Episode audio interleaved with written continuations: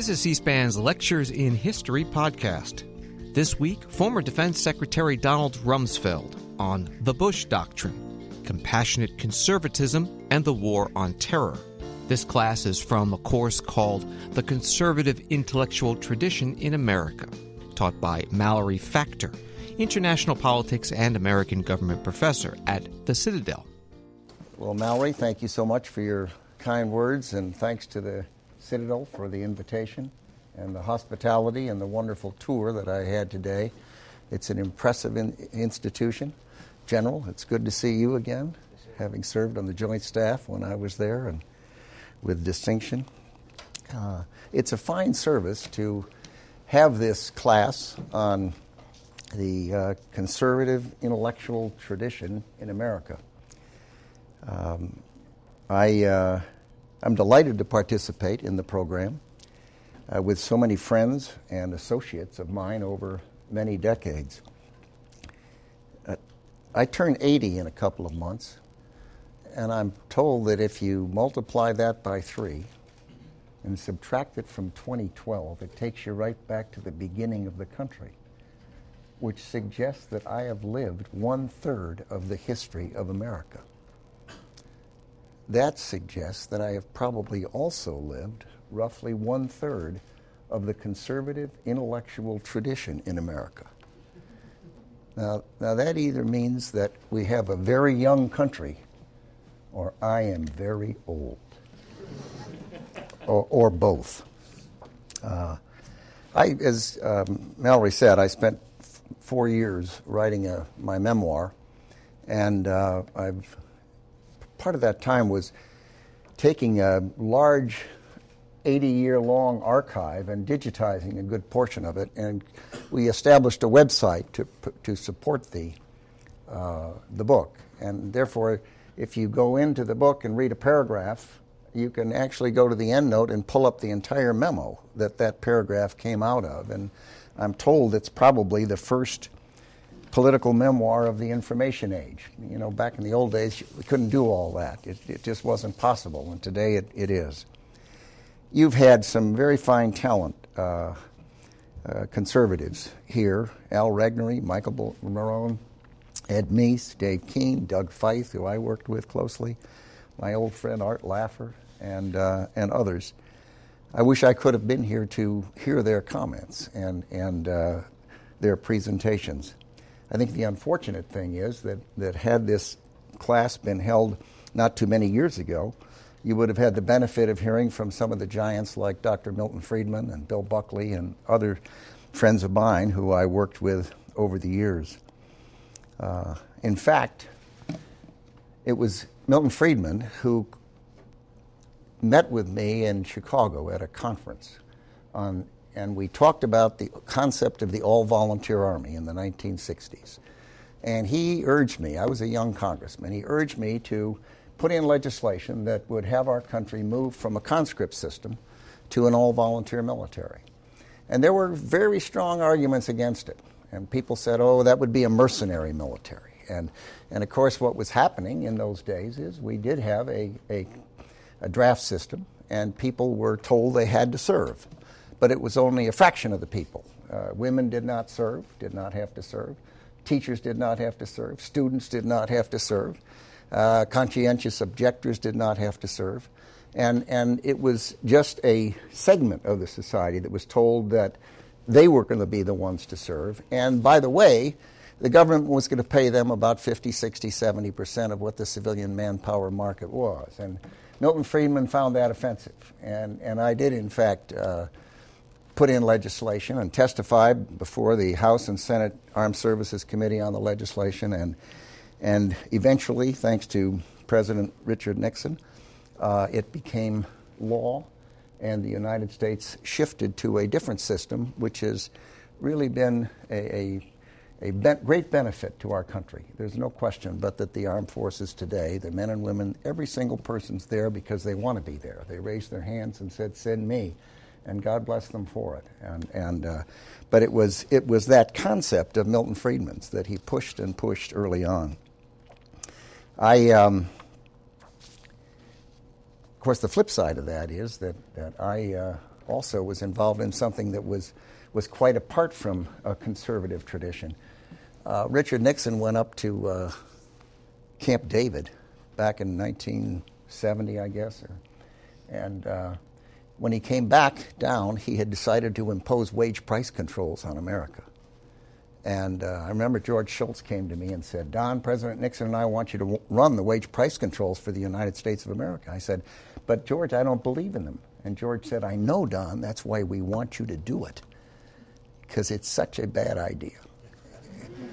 and sure enough, they were imposed, and uh, what we did was try to manage them so they didn't distort our economy. So we would release a lot of the smaller companies. Uh, we, we had the larger companies report and, and tried to manage them so that we, we did not disrupt the market system. One day I got a call from my friend Milton Friedman. He said, Don, you are doing a terrible job managing the wage price controls of the United States. I said, You're wrong, Milton. I'm doing a spectacular job. We are letting people out, so we're not distorting the economy. And, and, and we have no permanent employees. Every person we hired was detailed over so that we could move them out. We didn't create a permanent bureaucracy. And uh, Milton said, I know that's what you're doing. But he said, the problem is you are doing such a good job that people are going to get the wrong message and begin to believe that wage price controls actually work, which you and I know they don't. And that was the other side of, of um, the conservative tradition. It's, it's argued, of course, arguable that the modern political conservatism uh, was launched by Bill Buckley and Barry Goldwater.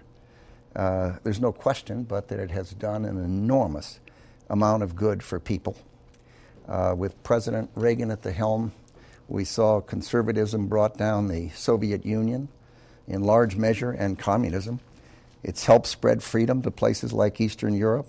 Its free market policies have been a major cause for the stunning economic growth in our country uh, and other countries as well, like Chile, um, South Korea, Japan, to mention a few.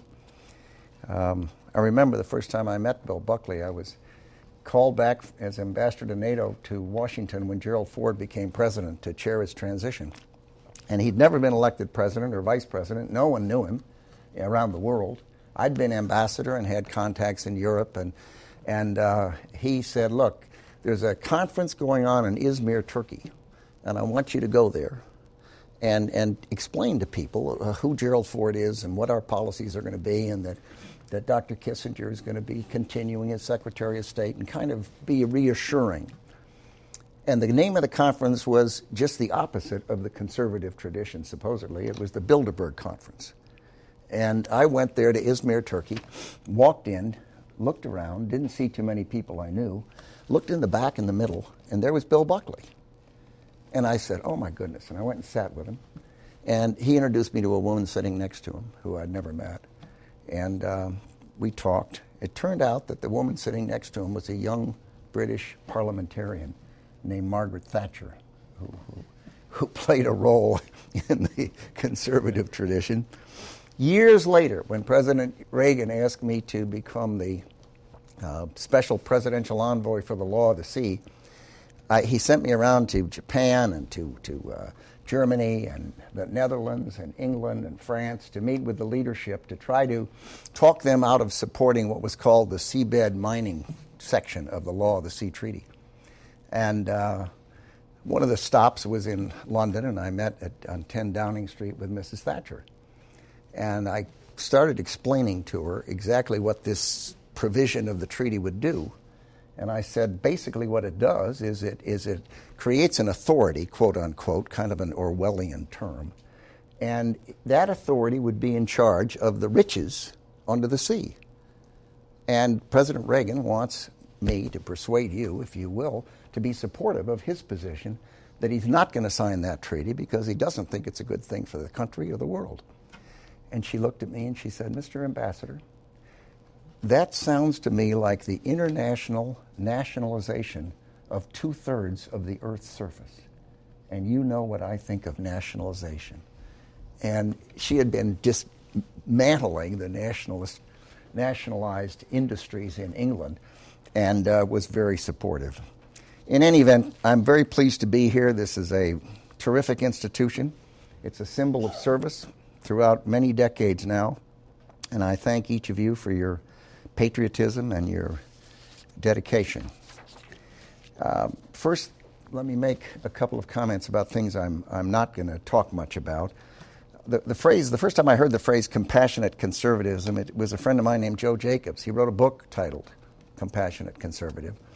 And, and he was a conservative, and he was compassionate, and he described that concept. This was back, I suppose, in the uh, late 1970s. Uh, and um, he was a, a, businessman who cared about the country greatly. Um, he kind of talked about softening the edges of traditional conservatism, uh, the image that Republicans might be indifferent to the plight of the poor, that that uh, conservatives might not be understanding of uh, minorities and the importance of, of equality under the law and equal opportunity. Um, he, uh, he, he was a thoughtful person, and, and I know that this topic's been discussed before, so I'll, I'll not belabor it. Neoconservatism, uh, my friend Doug Feith spoke here on that, and I'm sure many of you heard him. He is a very thoughtful, uh, knowledgeable person, and and I read his remarks and and uh, found them most interesting and instructive. Um, the uh, that period of the Reagan administration and the Ford administration, the Nixon administration, we had this pressure for détente with the Soviet Union, and it was a uh, a theory that there were ways to find accommodations with the Soviet Union. And Richard Nixon and, and actually Lyndon Johnson began, uh, and then Richard Nixon and Gerald Ford continued uh, with Secretary of State Kissinger as the uh, leader of, of that movement. Uh, the, the theory was uh, not unrealistic. It was that you, uh, you ought to be able to find some areas of accommodation and if you're steely eyed and, and careful, you ought not to compromise on something that you shouldn't compromise on. But, but by the same token, you might try, reach out, and have see if you can achieve a relaxation of tension, which the word detente suggests. The problem with it was that the Soviet Union at the time was increasing its capabilities and was on an uptrend the United States was decreasing its capabilities on a relative basis, and we were moving into a, a, roughly a band of rough equivalence, where, where they were superior in some areas, we were superior in some areas. I don't know any American military person who wanted to trade their, our military for theirs, but the trend lines were wrong. They were adverse to our interests, without question. And there was a big debate in the United States about whether what they were spending as a percentage of their GDP on defense. And conservatives and neoconservatives, and people like Democrat Senator Scoop Jackson and, and, uh, and others, stepped up and expressed concern about detente, as did I. Uh, my concern was, was a, a, different one. It was clear to me that we simply had to reverse the adverse trend. We had to invest in our military if we were going to have peace through strength and, and have the kinds of uh, deterrent capability that was necessary for our country to be able to contribute to peace and stability in the world. And the problem with detente was they had all these pictures of, of our presidents and the general secretaries of the Communist Party uh, toasting each other with champagne glasses for agreements that were not really terribly important uh, in, in the last analysis. But it left the impression that, well, the Soviets really weren't bad. They, they were not bad. They were kind of okay because we could have meetings and have meals and clink our champagne glasses. And, uh, and the effect of that was to erode any interest in improving our, our defense capabilities, to erode our willingness to step up and put a higher percentage of our GDP into defense. When I, when I came to Washington and uh, out of the Navy in 1957, um, the Eisenhower administration, we were spending 10% of our gross domestic product on defense. Same thing was true in the Kennedy administration, the Johnson administration, and today I think we're spending about 4.5 or 4.6% uh, of our GDP. Uh, so anyone who suggests that the, the debt that we're facing and the, the crushing deficits are, are a result of the Pentagon or the Defense Department are simply not looking at the facts because it's all in entitlements. Because we've actually, as a share of GDP, we we're in half of where we were back in the 50s, 60s, and, and uh, in that period. In any event, the, um, uh, the, the work was put in, and, and during the end of the Ford administration, and thanks to the uh, uh, later the Reagan administration, the kinds of investment that were needed were actually achieved, although the four years of the Carter administration actually reduced defense capability uh, during that period. Uh, a third thing I'm not going to get into extensively is libertarianism. I, I, guess we all wish we could live in a world where we could all be libertarians and have a small federal government, but unfortunately, that's not the kind of a world we live in because the first responsibility of government is to provide for the security of the people. And we live in a world that's dangerous. Uh, we live in a world that, where weakness is provocative. We live in a world where, where the idea of another country providing global leadership uh, forces one to say, well, which country do we want to do that, if not the United States? And uh, that's, a, that's tough to answer. You look around the world, and, and uh, there are relatively few countries that, that think like we do, that have the same values, that, that have the same capabilities that we do. And uh, so I think most conservatives agree on the need for smaller government, less taxes, less regulation, and, and separating private lives from government.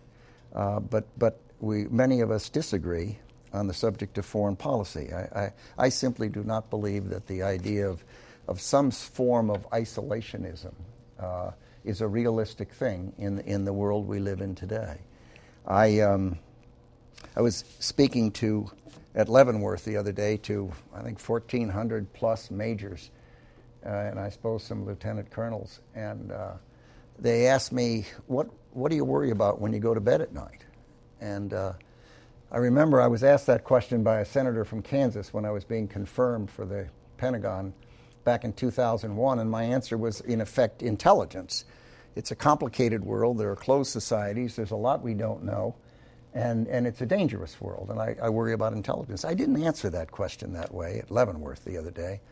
I, I answered it differently, and it goes right to this point of, of our country's, I believe, um, responsibility to contribute to peace and stability in the world. I answered by saying I worry about weakness on our part. I worry about our withdrawal. I worry about our, our management of our economic uh, affairs. Uh, no one thing specific. I could have said Korea, I could have said Iran, I could have said terrorism, I could have said any number of things. But I said what I really worry about is a, a sense in the world that the United States is withdrawing, that we're less, less willing to contribute to peace and stability. Because if you believe, as I do, that weakness is provocative, that, that, that it is strength that preserves the peace, uh, then a weakness causes people to think about doing things they wouldn't even think about doing if they saw the United States behaving in a way that, that suggested we were not withdrawing, but that we were there, around, capable, not the policeman for the world, not the nation builder for other countries, but the country that was there and, and, and willing to contribute to peace and stability. The. Um, few things I will touch on. As, as Mallory said, I'm going to talk a bit about the age of terrorism, the uh, Iraq War, the freedom agenda that's been discussed, the challenges of fighting a war, the first war in history in the information age, and lawfare, and also a few comments about the inadequacy of our institutions, our, our domestic institutions as well as our international institutions. First, the age of terrorism. My first experience with that was when President Reagan asked me to be Middle East envoy after 241 Marines and Navy corpsmen were killed in Beirut at the airport. And, and uh, you'll recall a truck loaded with explosives drove into the uh, barracks where the Marines and the Navy corpsmen were, were uh, billeted and blew it up. And uh, we put uh, some forces in along with two or three other countries. and things were not going well. And I got a call from George Shultz and President Reagan asking me to leave the company. I was running a pharmaceutical company at the time, and to, to leave that and, and help out. So I did. And it was, um, it, it was a new experience for me who'd kind of served in the Pentagon during the Cold War. And here was something that was notably different than the Cold War. It was terrorism. And uh, I remember um, at that time, people were writing books and giving lectures about the end of history, if you remember that. The, uh, the, the, theory was that, that communism was kind of uh, behind us. And, uh, and I ended up speaking to the U.S. Army Association and talking about terrorism. And I said to them, look, as Lenin wrote, the char- this is back in October of 1984, 17 years before September 11th, 2001. And I said, first, as, as Lenin wrote the, with characteristic terseness, the purpose of terrorism is to terrorize. It's not to kill people, it's to terrorize them, it's to alter their behavior. It's a technique.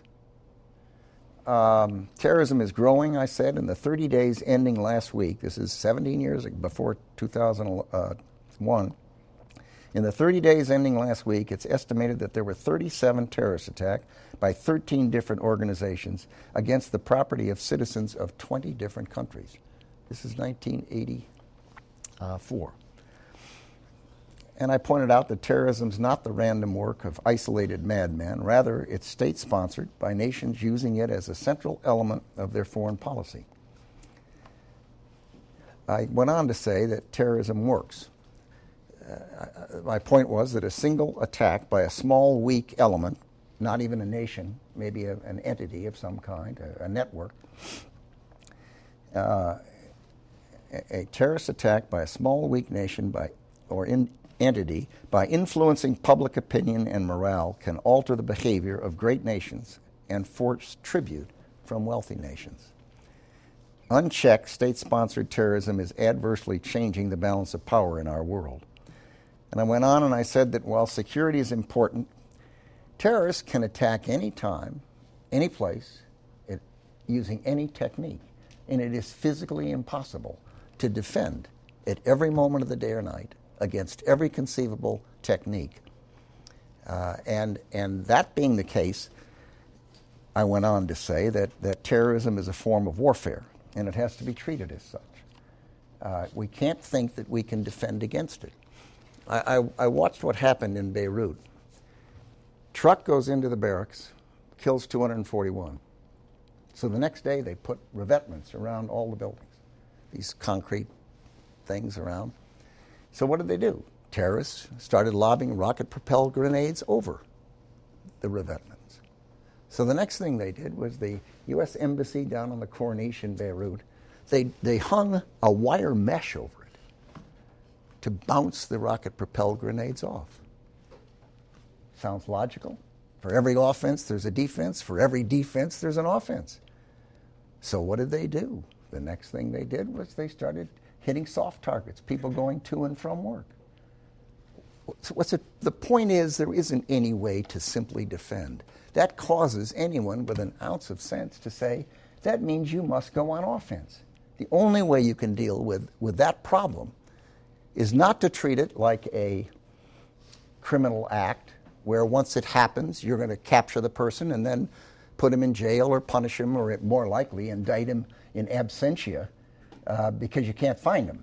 He's gone. And uh, in any event, that, that is the, the, the, the lessons I came away with back in 1984. Um, the. Um, election took place in 2000. Shortly before that, President Governor Bush came and spoke here at the Citadel. And he talked about the future, and he talked about the need to bring the military, the armed forces of the United States into the 21st century, into, out of the industrial age and into the information age. Um, and then came 9 11, a day that cast the shadow over the entire Bush administration. Um, the uh, attack on the seat of economic power in New York, uh, the attack on the seat of military power in the Pentagon, and uh, except for the courage of the passengers on, on the flight that was uh, brought down in Shanksville, Pennsylvania, uh, undoubtedly an attack on the seat of political power, either the White House or the Congress, uh, the Capitol. Um, and, and it was a day none of us uh, will ever forget. The um, President of the United States properly recognized that the purpose of terrorism was to terrorize and to alter our behavior and to cause us to change the way we live. And uh, he did something, made a decision that was notably different from our country's behavior through different administrations of both political parties in the preceding period, decided that they had to go on the offense. And, and to use the phrase that was cited earlier, that, that given the lethality of weapons in, in this decade, uh, the decade of after 2001, and, and the, the risk that it could be not 3,000 people killed, but 300,000, um, caused him to conclude that, that he had to declare a war on that and, and do everything conceivable, not to defend only, but to reach out and make everything that terrorists do harder. Make it harder for them to move around between countries, harder to talk on the phone, harder to get money, harder to raise funds through their, their financial networks, harder to find a country that would be willing to house them and be hospitable to their planning and training and, and uh, uh, launching of attacks on free people. Uh, in my view, it was the right decision. He, um, he was criticized for it uh, because it was different, and, and that's understandable. And he put in place a structure uh, over a period of a year or two, uh, a structure that, that was designed to deal with a notably different set of problems than conventional war uh, and the kinds of problems we'd basically faced in earlier periods. And it's hard for people to adjust to that, to, to understand different, different approaches. But it was a distinctly different approach. The, uh, at the time, I should, I should add, the, I think it was Johns Hopkins University had a group of people come in, mostly from the previous administrations, the Clinton administration and the Herbert Walker Bush administration and they did an analysis that they ended up describing as dark winter, where they theorized the placing of smallpox in three locations in, in the United States major metropolitan hubs with uh, air, air, terminals. And within a year, it, it, it, it concluded, this independent study concluded that there would be more than a million Americans dead as a result of that not a nuclear attack, um, not a chemical attack, but a, in effect a biological attack. And not a complicated one, not something that, that takes a lot of money or a lot of skill sets. Imagine a million people. Imagine our country. If, if the goal of terrorism is to terrorize, to alter your behavior, imagine what the behavior pattern would have been in our country. There'd be martial law. You'd have uh, people guarding their state boundaries to, to try to avoid. I mean, I, when I grew up, if you had smallpox or uh, chickenpox or measles, they put a quarantine sign on your house. And you weren't allowed to go out. And no one was allowed to go in your house. This is back in the 1930s. Well, you can imagine the whole country doing that, petrified because of the lack of, of uh, protection against smallpox. And, and that was very much in, in the president's mind and, and in uh, the people in government's minds. That, that danger, that, that 3,000 was a terrible, terrible event, but that a million because of smallpox and, and the ease, relative ease, of imposing that kind of lethality on our society uh, by people not armed countries, not major armies, navies, or air forces. And so the structure that the president put in place, mixture of things, the Patriot Act, military commissions, uh, Guantanamo Bay. Uh, these were, were military commissions were old. They've been going on in our country since George Washington. That's, there was nothing really new about that. But, but the armed forces of the United States had experience uh, managing detention of prisoners of war, people who wore uniforms, carried their, their weapons openly, had a command structure. All, you had to, they, all they had to say was their name, rank, and serial number, and, and uh, then they could not give you any additional information, nor could you get any additional information unless they decided they wanted to give it to you. That was the, what, what the armed forces was, was organized and trained and equipped to do. Um, we were not organized, trained, or equipped to deal with, with the terrorists, uh, nor in an environment where the lethality, as Dark Winter suggested, uh, was as uh, grave for our country. So there, everyone was dealing with a new circumstance, as was the president. Uh, the president made a decision to go after the terrorists in Afghanistan, and, and we put together a, a plan with the Central Intelligence Agency, uh, where, where with very small number of U.S. military forces and a very small number of CIA people, and a lot of assistance, supplies going to the Northern Alliance and some militias in the South, uh, were able to defeat the Taliban government of Afghanistan in a matter of weeks. Um, they'd been had a civil war. Here's a country that's landlocked, poor, large illiteracy, uh, had a drought, had 10 or 12 years of Soviet occupation, every conceivable problem you can imagine.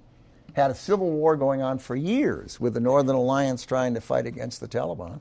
And in a matter of weeks, a handful of special forces people supplies, and massive air power from the United States were able to achieve a, a, the defeat of the Taliban and chasing the Al Qaeda out of the country.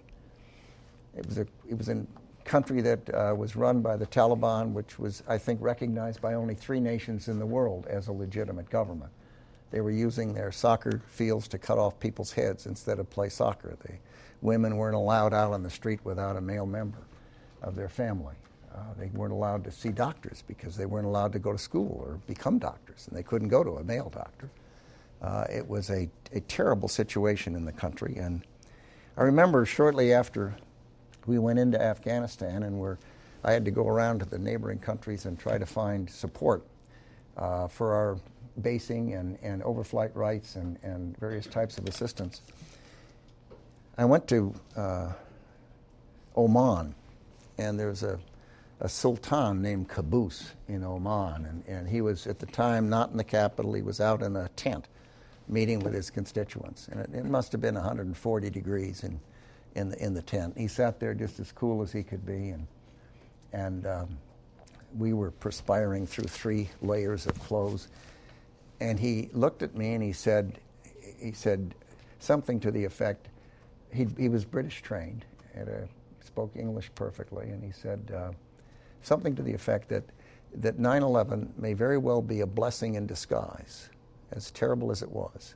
And uh, and I said, in what sense? He said, well, it may just be the wake-up call for your country and the world that we will take actions and work together in a way that will prevent not 3,000 but 300,000 or 3 million dead because of the use of more powerful and more lethal weapons. The, the concept of anticipatory self defense was mentioned, or preemption. We've always, as, as we know, have respected other people's borders and, and have uh, every country thought every country had the right to do what it needed to do within its own country, but, but so did the other countries, the neighboring countries. With the advent of these lethal weapons, weapons of mass destruction, um, the idea of waiting until you're attacked to defend yourself is one thing if someone's going to come across your border with conventional force. It's quite another thing if you're going to be attacked with, with the weapons of that lethality. And you don't have the option, really, to wait until you're attacked, as had been previously the case when the worry was a ground forces or a bomb or a conventional weapon of some kind. The, uh, that caused the president to, to fashion what became known as a, a Bush doctrine in part, uh, a, a, of anticipatory self-defense. The real, the real, realism that uh, the, the, realization, I should say, that that in fact, if you wait, it's too late. And and that is a hard thing, particularly given the unevenness of intelligence and the difficulty of the intelligence gatherer's task. Another problem that came up was the problem of, of language, and words matter. If you think about it, the war on terror is a phrase. It's, in my view, and I told the president this, not perfect. Uh, first of all, if you say war, it sounds like you are going to win this with bullets, and that it's conventional, and that it's the problem for the Department of Defense, when in fact, it is something quite different, and it's not going to be won with bullets. It's much more like the Cold War. It's, it's much more a, a, a battle of ideology and, and a competition of ideas. And it's going to take all elements of national power. And therefore, I, I argued that war on terror might mislead people, in a sense, and might cause people to uh, expect things that aren't realistic. And uh, I struggled with trying to come up with a better alternative, and I failed. Uh, I, I, I, thought about a struggle against violent extremists uh, and, and, and different ways of trying to do it, and, and the president uh, stuck with war on terror, and, and that's what it's still called largely today. The other problem is, is the un- unwillingness to identify the enemy. If you think about it, in the Cold War, communism was identified. We, we pinned the tail on the donkey. We talked about it, we said what it did, how it didn't work, how command economies were inefficient, how unfree political systems were not the kind of systems that unleashed human energy and creativity. Uh, and, and, and over time, communism was largely left, um, as I guess President Reagan said, in the ash bins of history. And, and uh, a little bit left in Cuba, a little bit left in North Korea, but, but not much else. Uh, I worried that we weren't pinning the tail on the donkey. We weren't calling uh, it what it what it really is, and and it is a an element of the Muslim faith of of zealots and fanatics and extremists and Islamists, and that is that is what it is. And we were scared to death in the administration. Someone asked me one day, "What kind of a grade do you give the Bush administration on on um, the use of words and language?" I said, "Well, I'm, you know, I'm an easy grader. I'd give them a D." Uh, I said, give us a D, I meant. Um, but, but why? Well, we were, everyone was very nervous about being seen as anti a religion. And that's understandable because nobody is anti a religion. And an enormous fraction of the people on the face of the earth are Muslims. And, but, but if the fact is that it is a, a small strain of Islamists and Salafists in, in that religion that are the extremists and are causing the problem and training people to go out and kill innocent men, women, and children, then we make, in my view, a terrible mistake by not saying it, by not elevating it and calling it what it is. And once you do that, I think it gets clear that we're not going to win that battle of ideas. That battle of ideas ultimately is going to be won within that faith. And we have to figure out how all of the elements of ours and our allies and friends around the world can deal with this threat to nation states. And that's what it is it is a, a threat to nation states. The idea of imposing a caliphate and imposing that narrow set of views and behavior pattern on the world is, is a, something that has to be resisted and, and the use of force, the training of people to go out and kill innocent men, women, and children to achieve that is something that has to be resisted. And I don't believe you achieve that unless you say what it is, identify it, and find ways to help others in that faith who don't believe that. The overwhelming majority of people in that faith that don't believe it. Find ways to help them battle it within their religion uh, in my view, is probably the only way it's going to change. Um, I've mentioned anticipatory self defense. Um, let me mention the freedom agenda. Um, President Bush, in his second inaugural address, said, America's vital interests and our deepest beliefs are now one. From the day of our founding, we've proclaimed that every man and woman on earth has rights and dignity and matchless value because they bear the image of the maker of heaven and earth. Across the generations, we have proclaimed the imperative of self government because no one is fit to be a master and no one deserves to be a slave. Advancing these ideals is the mission that created our nation. It is the honorable achievement of our fathers. Now it is the urgent requirement of our nation's security and the calling of our time. So it is the policy of the United States to seek and support the growth of democratic movements and institutions in every nation and culture with the ultimate goal of ending tyranny in our world. Unquote. That's a big order. That is a very big order. And, and some people thought that that, frequently the word freedom was mis, correction, was interchanged with the word democracy. And in my view, when the word democracy is used in the world, or outside of our country, the, the risk is that people think of the United States and they think of this template. And they think that we think that our template of democracy is what we are trying to impose on the rest of the world. And people don't like to have our template imposed on them. They know they have different cultures, they have different histories, they have different neighbors, they have different circumstances. And, and the use of that word, I kept trying to get within the administration the use of the word freer political systems and freer economic systems as a, a something that was moving in the direction that the president's quote properly says. I mean, we know that the world is a better place. If you look down from Mars on Earth, the countries that are doing the best for their people are the countries that have the freer political systems and the freer economic systems. And, and, and they are the countries that tend not to impo- try to impose their will on their neighbors. I, um, let me give you a few examples of this. Uzbekistan, uh, back in 2005 there was a prison break. I'd gone to Uzbekistan, met with Karimov. He was a Politburo member uh, in the old Soviet Union, and he was no Democrat, to be sure. He was a, a an authoritarian post Soviet leader. And he had a terrorism problem in his country.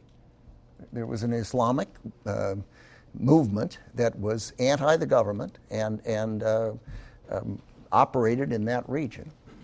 And there was a, a group that stormed a prison and released all the prisoners in Andijan. And the government stepped in and put that down. When I met with President Karimov, he agreed to let us use his base to put in our special forces people in Afghanistan. He, he, we operated there. He was cooperative. We had overflight rights. It, it was enormous advantage to deal with a landlocked country. We couldn't get in there from the sea. We had to have that kind of cooperation from somebody, and particularly a country on the northern border of Afghanistan. And he was catching the Dickens from uh, Russia. Russia puts pressure on all those Central Asian countries, so does China, and it makes their lives very difficult. So he stepped out and agreed to be of, of help. The United States, with our non governmental organizations and our human rights groups, saw the Uzbek government put down the people who uh, had gone into the prison and released all those prisoners and became judgmental without the facts, in my view, and uh, said that, uh, that there should be an international investigation, and, and, the implication was that the Karimov government, the Uzbek government, had behaved in a manner that was inconsistent with human rights. I knew I didn't know the facts. Uh, I wasn't on the ground. But I do know what the result was. the result was that the president of Uzbekistan, Mr. Karimov, threw us off the base. He said, Oh, we know who our friends are. I'll, and he went back to Putin. Now, w- why do I make that point? I make the point because if this is good, how we are, that's the theory. We all, our judgment is if we're like us is, is good. And this is bad, unlike us my theory is if someone is on the spectrum and they may be over in the bad side, not the good side. But they're coming the right way. They're moving in the right direction. They're improving human rights. They're moving towards freer political or freer economic systems or both. That's a good thing. And we ought to encourage that. Instead, we stuck a stick in his eye and he went right back the other way. So we didn't, we disadvantaged the United States from a security standpoint. And, and by the same token, we disadvantaged the United States and the people of Uzbekistan by sending him back and, and not keeping the forward motion with respect to human rights and freer political and freer economic systems. So it's a matter of how you look at it. Now, the reason I come to that conclusion, and it's not the way people mostly look at things in the world, the reason I do is because if, if we're good, we weren't good. Think of our country. Think of what we went through. We had slaves into the 1800s. Women didn't vote into the 1900s. We had a civil war. We killed hundreds of thousands of human beings. A terrible, terrible civil war. We didn't arrive this way. We're still evolving. And those countries are evolving.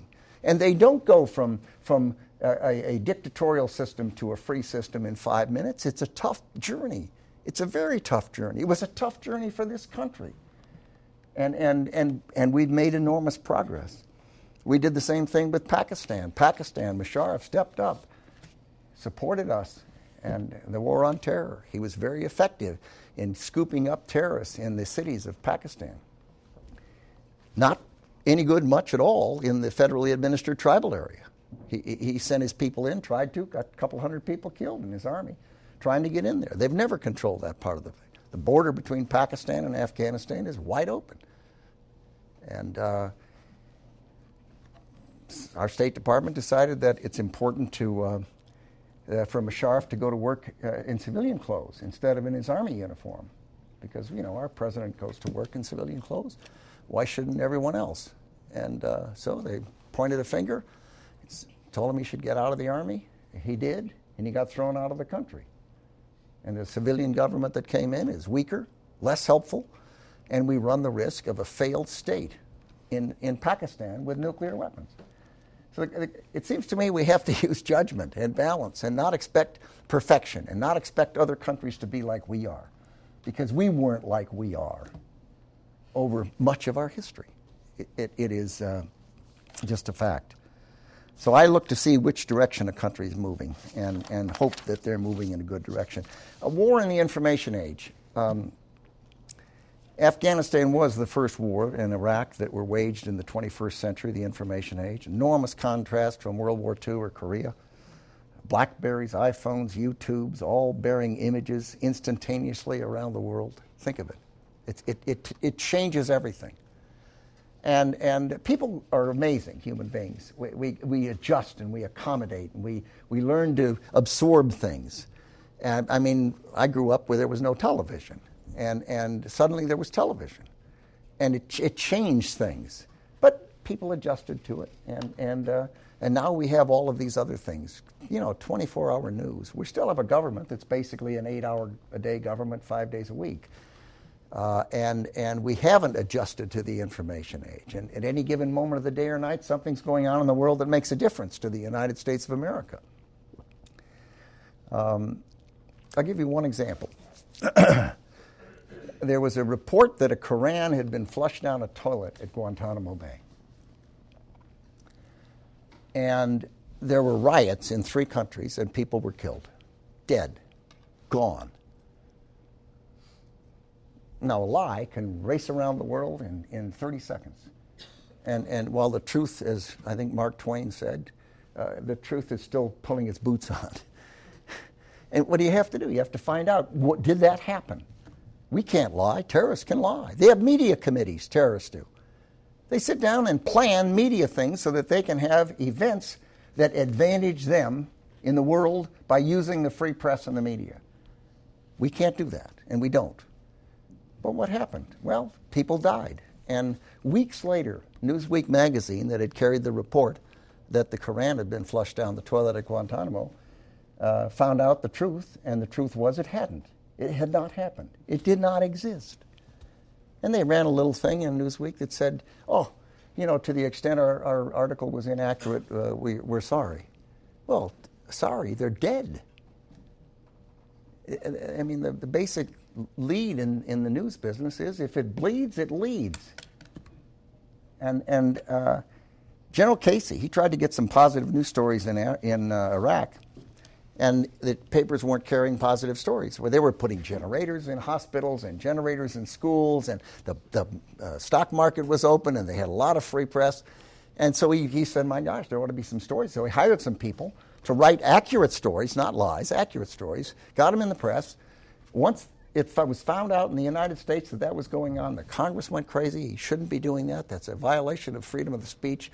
And, and bango, it stopped. We could no longer put accurate stories in. I bet if I asked the people in the United States of America to do a poll, how many people were waterboarded at Guantanamo, the answer would be some people would say oh, probably 100, 200. Others would say 10, 15. Others might say, I think I read three, might have been. The answer is none. Zero. Not a single human being was waterboarded by the U.S. Armed Forces in Guantanamo or anywhere else, to my knowledge, for the purposes of interrogation. The CIA did waterboard three people. But think of, of how that's all been conflated and think of what the general opinion in the America is about waterboarding and about the uh, at Guantanamo Bay, which is, in my view, one of the impre- truly impressive prison systems uh, in, in the world. Um, Zawahiri once said, quote, more than half of this battle is taking place in the battlefield of the media. We are in the media battle in a race for the hearts and minds of Muslims. Lawfare, briefly. What is it? What's happening is that increasingly lawyers and prosecutors are using the concept of universal jurisdiction to file lawsuits against U.S. government officials and military personnel. Um, they're putting American officials and intelligence officials at risk of legal action in an attempt to intimidate them and their families to alter the behavior of theirs and of our countries. It is, in effect, an attempt to criminalize policy differences. It's a trend that threatens to subordinate the American people, their elected leaders' actions, as well as the U.S. military, to foreign courts and rogue prosecutors. This is a sizable threat to American sovereignty. Um, I'll give you one example. I was at a NATO meeting in Brussels, and the Belgium, I read in the paper that the Belgian legislature's parliament had passed a law that allowed anyone in the U.S. military to be prosecuted in foreign courts.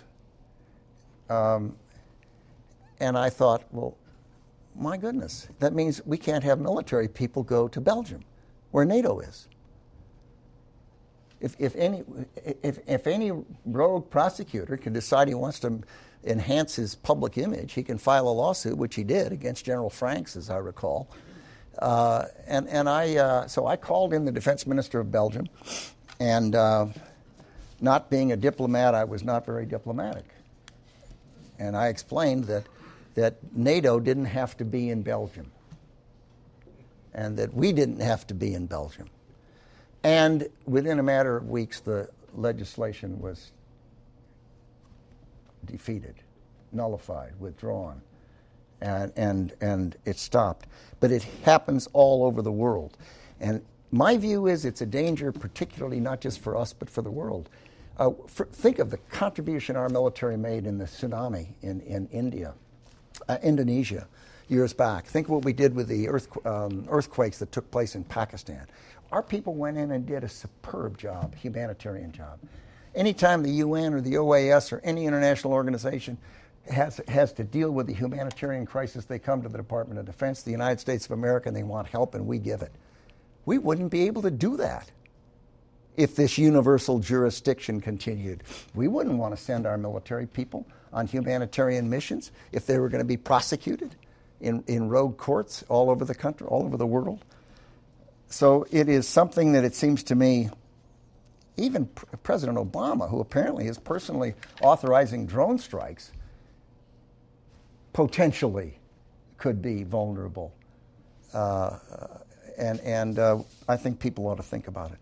it. It would inevitably lead to isolation isolationism on the part of our country, and that would be a terrible, terrible thing for the world, in my view. Last, a few words about our institutions. At the inflection point of the end of World War II and the beginning of the Cold War in the Truman administration, most of the institutions that exist today were fashioned. Here at home, the Defense Department, the CIA, the National Security Council, internationally, the World Bank, the IMF, North Atlantic Treaty Organization, the United Nations, all of those things happened in that period. And they have been serving us in varying ways over the decades since. We reached the inflection point at the end of the Cold War and the beginning of the information age in the 21st century some time back, and we have not stepped up to adjust those institutions to fit the 21st century. Uh, and we need to. They are not working well, they are, are rusty. And NATO's made some changes, it's been enlarged.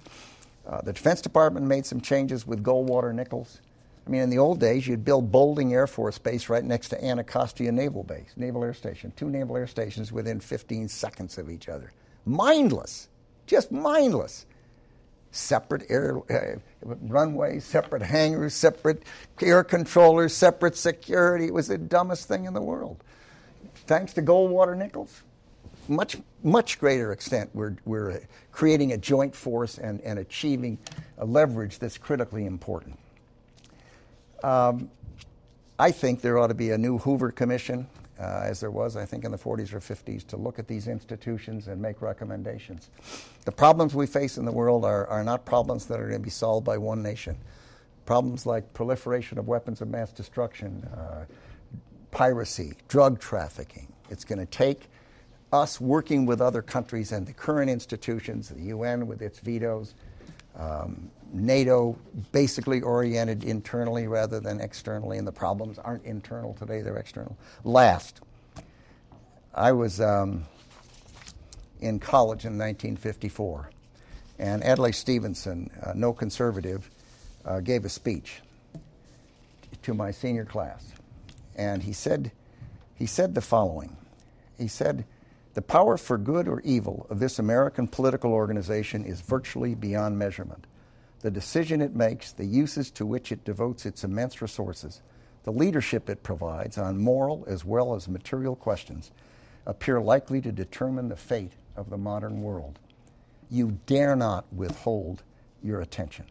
If young Americans do not participate to the fullest extent of their ability, America will stumble, and if America stumbles, the world falls. It is it seems to me that those words are as true today as they were then. Thank you very much.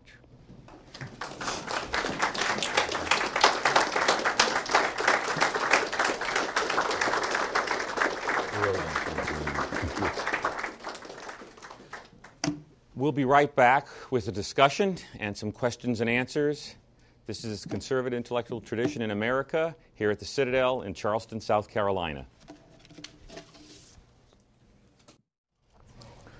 We're here at the Citadel in Charleston, South Carolina. We're back with Secretary Don Rumsfeld, and we're talking about the Bush Doctrine and the War on Terror. I'd like to start out by asking him in what sense should the global military conflict with radical Islam be seen as a recapitulation of the Cold War?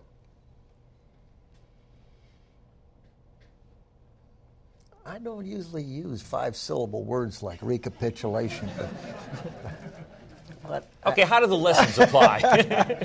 I, I, think that there is a greater similarity to the struggle against violent extremists, the so called war on terror, a greater similarity with, between that and the Cold War than there is between World War I or World War II or Korea.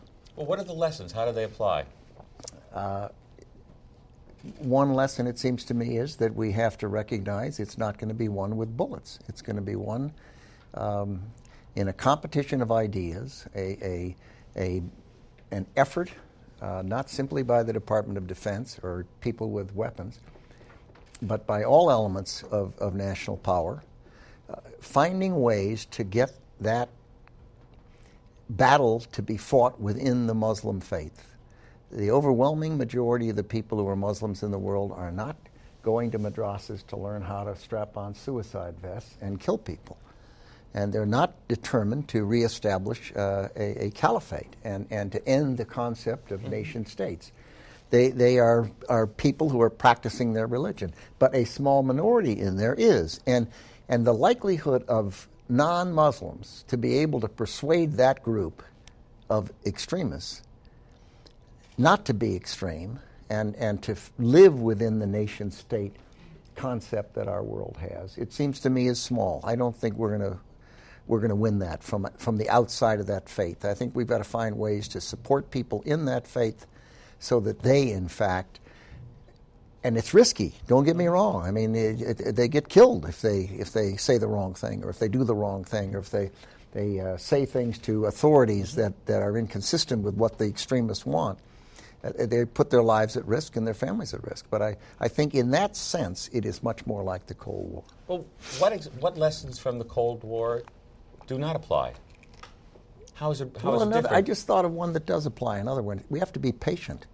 This isn't going to end with a signing ceremony on the USS Missouri. This isn't going to end in two, three years. It, it, it takes time. Cold War took decades, and, and we have to expect that this is going to take time. I don't mean hot warfare is going to, going to take decades, but, but dealing with that problem of, of um, terrorism is going to take decades. In what ways doesn't it apply? Well, it's not conventional. I mean, you know, we're, this is each was unconventional and asymmetric, and and uh, uh, something that is is uh, quite different than than what we're comfortable with, and what the Department of Defense, for example, is basically organized, trained, and equipped to do uh, in large measure.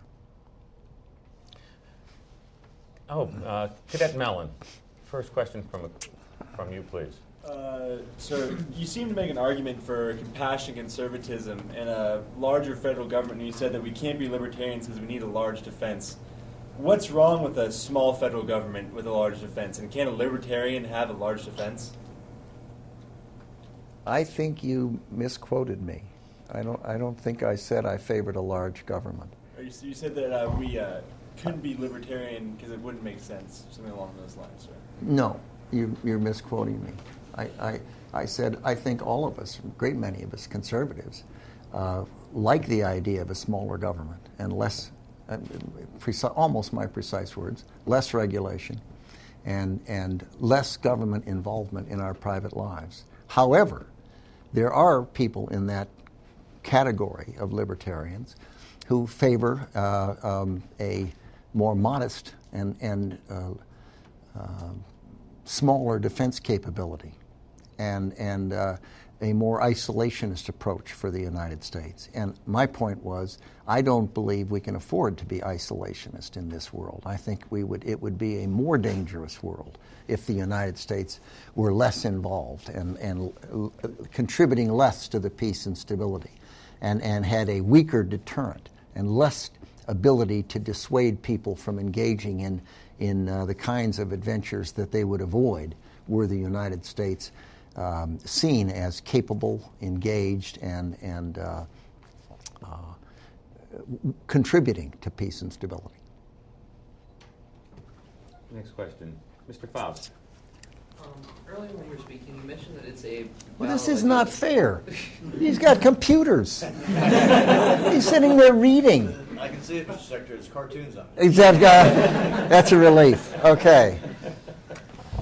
But earlier you mentioned that uh, you said that it's a battle of ideas, referring to the war on terror and similarities to the Soviet Union.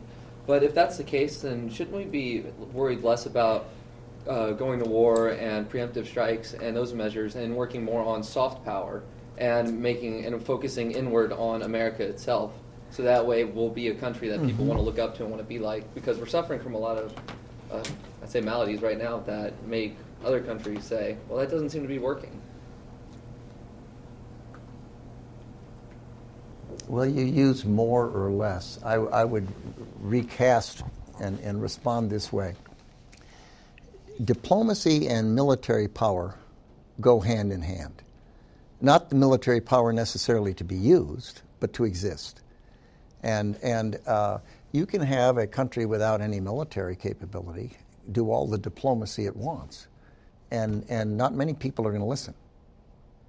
And, and it, seems to me that we, we have to recognize that soft power alone is not impressive, and certainly military power alone without diplomacy is, is mindless. You, you need to use the two uh, together, and, and I don't mean use the military power, but have the military capability for your diplomacy to be persuasive. I mean, I, I, you, you, don't see what, what uh, in, in, the newspaper day after day what uh, uh, I'm not going to mention any countries, but, but uh, I, could, I could list probably 50, 60, 70, 80 countries, what they think. Why? Because it's not relevant to us or to the world. It doesn't affect the world. What, what affects the world are countries that are factors, that are political and economic and, and, and militarily capable. The, uh, um, the task is to have those two in close connection and, and effective. And, and I think it is a, would be a misunderstanding to assume that diplomacy alone uh, can accomplish a, a, great deal. I'll give you an example right now. I mean, it, it would not take a genius to have a status of forces agreement in Iraq. We don't have one. Diplomacy didn't get us one we can't have our forces in a country without a status of forces agreement of some kind in, in a, any continuing basis. Uh, now, I'm one who does not believe that this country has the ability to go around and nation build. I just, I think each country is different. It has its own culture, its own history, uh, its own neighbors, its own experiences. And, and they have to do that. What, what, what we can do and have done in places like Korea and Japan is create a circumstance so that they can build their countries. And, and they, in the last analysis, have to do that. Um, um, the, the other thing that you, about your question that worries me uh, is, is this. Um, you say other countries don't respect us or something to that effect, that, that people see problems with us. That's always been so. And the, the, the country that is the biggest, the most influential, the most economically powerful, whose movies or music or culture affect other countries, is always going to be criticized.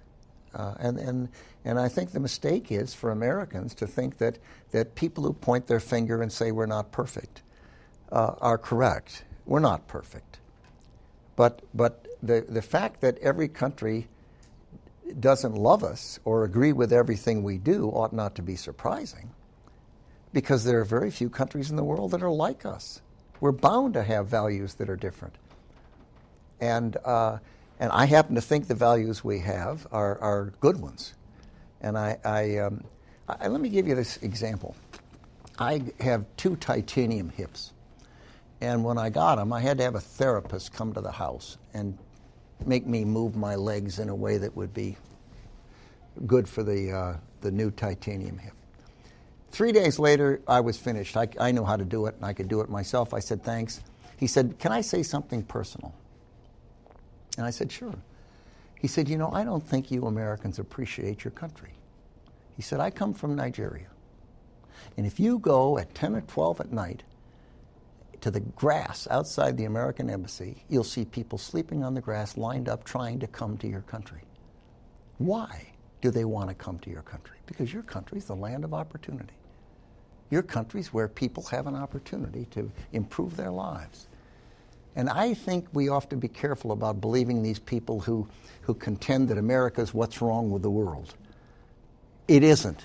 America is not what's wrong with the world. And if it were, you wouldn't see people lined up all across this globe trying to come here. And they are trying to come here, and with good reason, because it's a very special place. I'm going to shift uh, gears for a second and ask you to take a look at the current military state of affairs in Afghanistan. And I'm going to pick up a few other countries after that. But we'll start with Afghanistan. Can, can you assess what's going on there? No uh, I'm out of date. Um, I've been out of the Pentagon six years. I haven't talked to any of the military commanders, the recent military commanders. I've talked to enough people who've been in important jobs and, and uh, thought they were current and weren't, and I'm not inclined to make the same mistake. I will say one thing. I described Afghanistan as a country that's landlocked, had a civil war, was occupied, was poor, illiterate, tribal. Mm-hmm. And what have they done? They, since 2001, they, they've placed in power uh, Karzai. Not because he was strong, but because he didn't have his own militia, largely. The other warlords kind of said, gee, at the Loya Jirga, the meeting to decide about this, let's make him the temporary one. That's easier than making one of the more powerful warlords the temporary leader of the country. So then they fashion a constitution, and then they vote on the constitution. And then people who'd left Afghanistan a decade, two decades earlier start coming back. Over a million refugees returned to that country. Problem was, you look around where there's a piece of construction going on, and what's happening is most of the people working there aren't, aren't Afghans because they're not literate. They don't know how. They don't have the people that are trained electricians and trained pipe fitters and trained to do these things.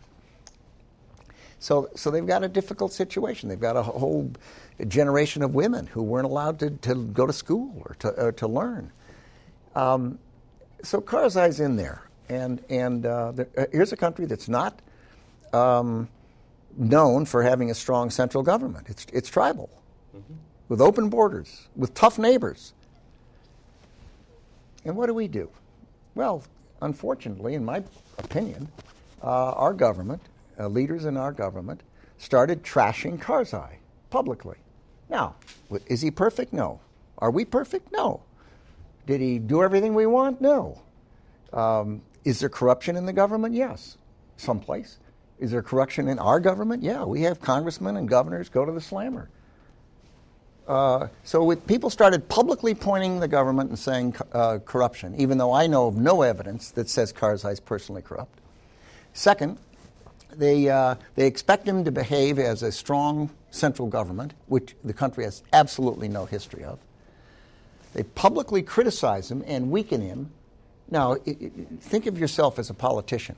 If some outsider is pointing his finger at you and criticizing you, as Mr. Holbrooke did, Ambassador Eikenberry did, mm-hmm. uh, Vice President Biden did, all publicly criticized Karzai. Our Congress started doing it. What do you do? You defend yourself. That's what Karzai's doing. So we start saying things back. And it's tit for tat, this for that. And, and wh- wh- what have we accomplished? What's happened to private uh, diplomacy? And, and where you, if you got a problem with somebody, go in and talk to him about it. But you don't go out in front of his country and criticize him publicly. And I think we have mishandled the Karzai government. He is the elected leader of that country. Does the country behave like we do? No. Is he perfect? No. But is he, is he the person that was selected by those people? Yes. Does he do a pretty good job? I think so. Is it a tough job? I mean, he came to me once and said, Look, he said, I've got a warlord that won't do what I want. And I want to be able to tell him that U.S. military power is going to support me if he doesn't do what I want. I said, No way. I'm not going to have you throwing around U.S. military power. That's up to the American people. I went back to the National Security Council. We had a big debate and discussion. Some people felt, yes, you should tell, assure him that our military power will stand behind him. I said, well, I don't think so. President ended up agreeing with me. I went back to Karzai. I said, look, here's the drill you better start acting like Mayor Daley in Chicago. you better find those warlords who want something, whether it's patronage or they want the potholes in their streets fixed, and, and, and be political.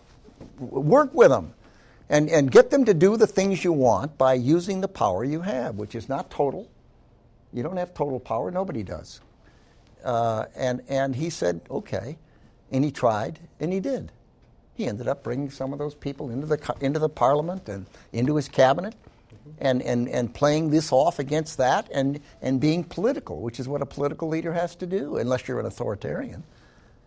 And, uh, but I think publicly criticizing an elected official uh, drives him away and forces him to say things that causes our Congress to point with alarm.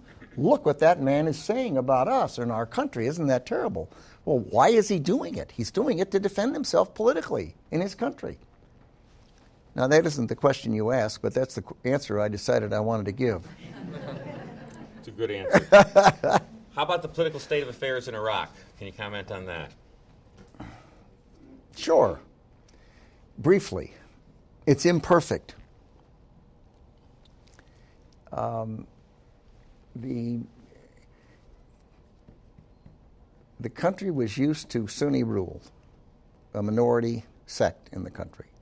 The Kurds pulled away and kind of operated semi autonomously in the north. The Shia has the largest population and had not been in the driver's seat.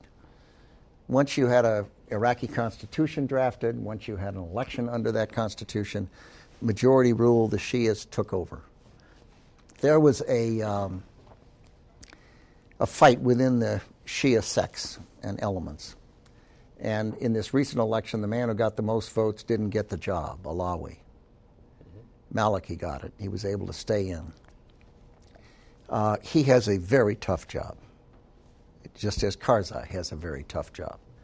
And it's easy to look at it from outside and say, oh my goodness, why don't they do this or why don't they, why aren't they more like we are? Um, I, I, I, have no idea how I would behave if I were in Maliki's shoes, but he has um, a big problem assuring the Sunni element in the country and the Kurds that it's in their interest to stay as part of that government and not break off and, and divide that country into pieces.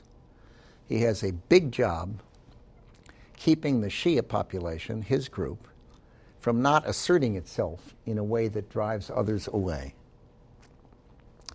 He has a big job dealing with some elements within the Shia group that are largely influenced by Iran, Sadr and some of those people.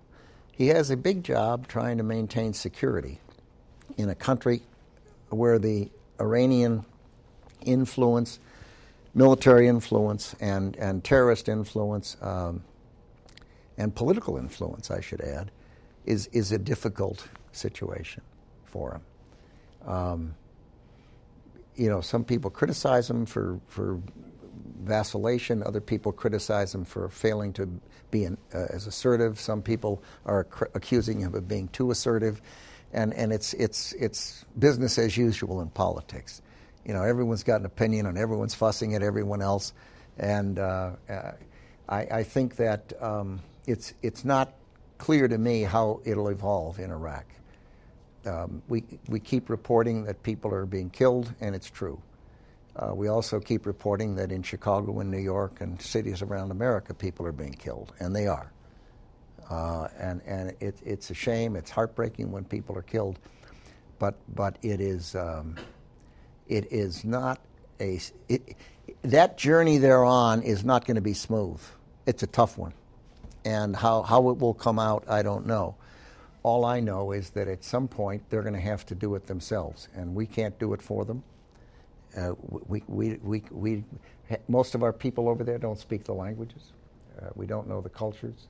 And, um, and, and you know, it, I used to say it's kind of like um, helping a person, a child learn to ride a bike. You, you run behind them holding the seat, and then you go to three fingers, and then you go to two fingers, and then you go to one finger, and if you let go, they might fall, and they might.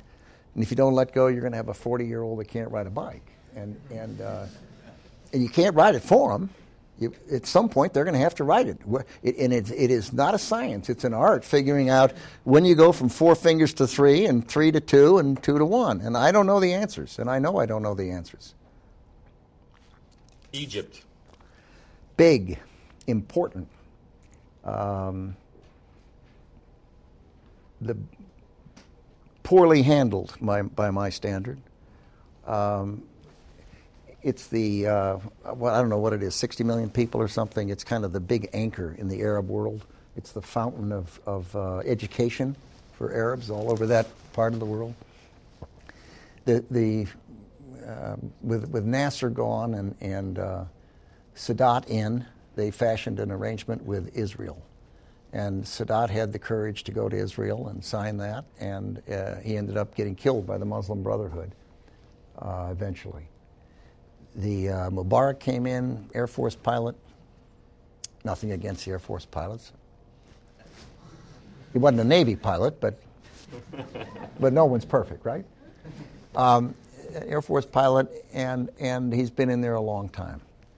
You can sit back and say, "Gee, shouldn't he have moved faster to move towards freer political and freer economic systems, so that that turmoil under him wouldn't have bubbled over so fast um, and so furiously?"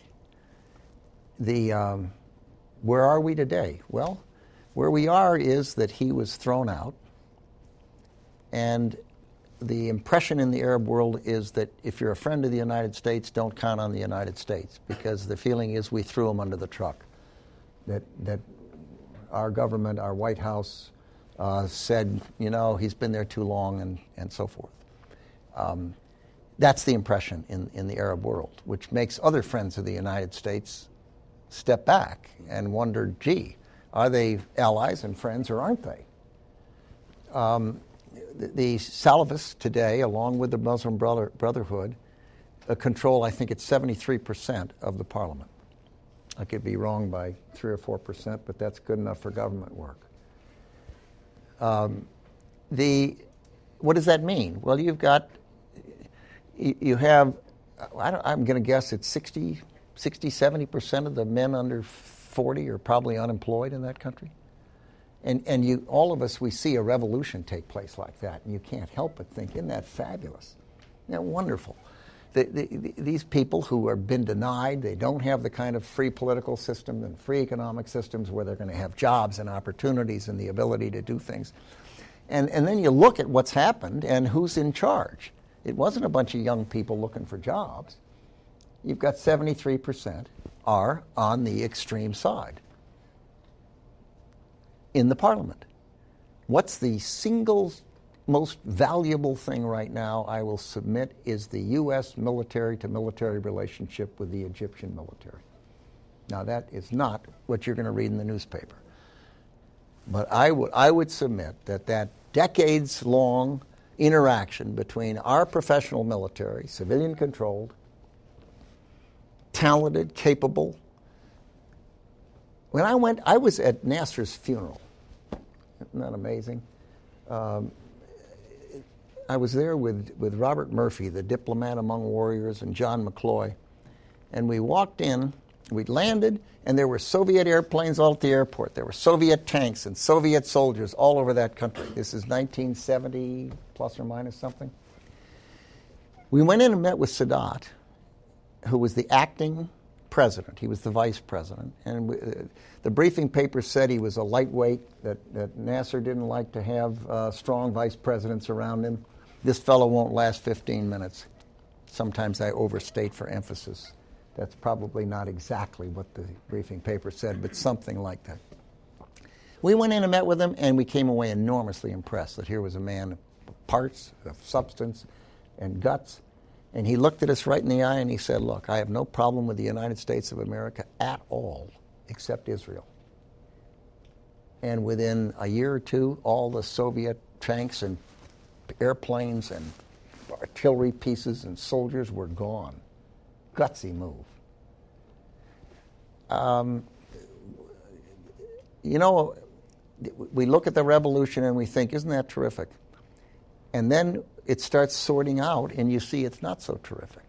Why is that? Well, the reason is you've got a whole bunch of people that are illiterate. You've got a whole bunch of people that are unemployed.